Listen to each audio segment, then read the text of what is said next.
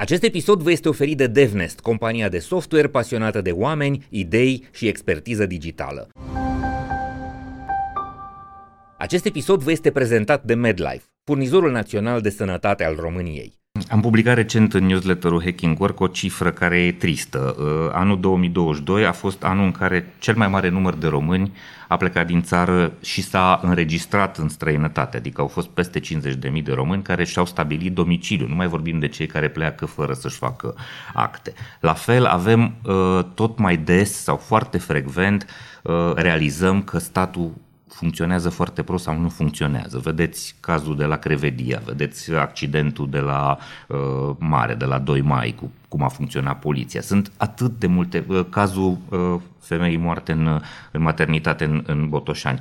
Avem aproape săptămânal, dacă nu lunar, situații în care vedem că statul nu funcționează. Oamenii sunt foarte lipsiți de speranță că ziua de mâine ar putea să arate mai bine în, în țara asta. Și sunt tot mai mulți oameni care se gândesc uh, să își găsească rostul în altă parte. România a pierdut aproape 6-7 uh, milioane de cetățeni din 2000, uh, de când am intrat în Uniunea Europeană.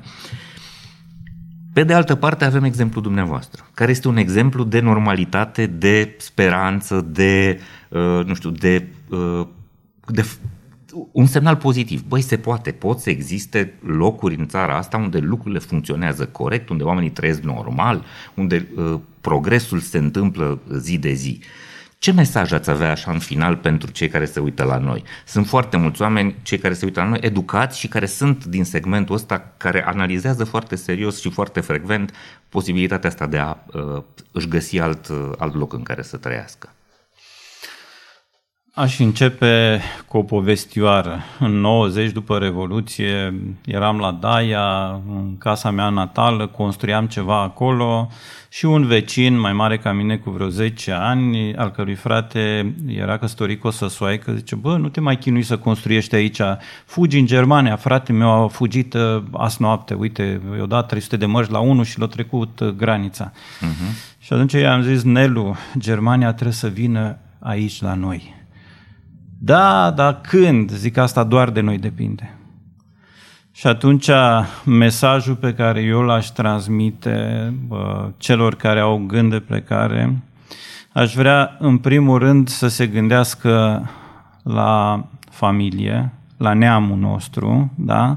la locul de unde se trag, fie că e de la țară, fie că e de la oraș, să se gândească că avem o țară absolut minunată, atât de frumoasă și de variată și de binecuvântată, că românii sunt niște oameni extraordinari. Oricât ne-ar plăcea nouă să ne vorbim de rău, dar sunt niște suflete calde, sunt niște suflete primitoare, sunt gazde bune, sunt uh, oameni harnici. Uitați-vă că s-au dus săraci în Spania, în Italia, nu ne-au făcut de rușine.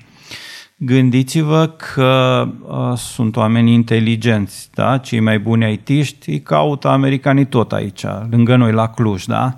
Uh, și nu numai. Uh-huh. Uh, de aceea, haideți să rămânem aici, să punem umărul și să schimbăm țara aceasta în bine, pentru ca, eu știu, copiii noștri să nu mai gândească niciodată ce gândesc unii dintre noi.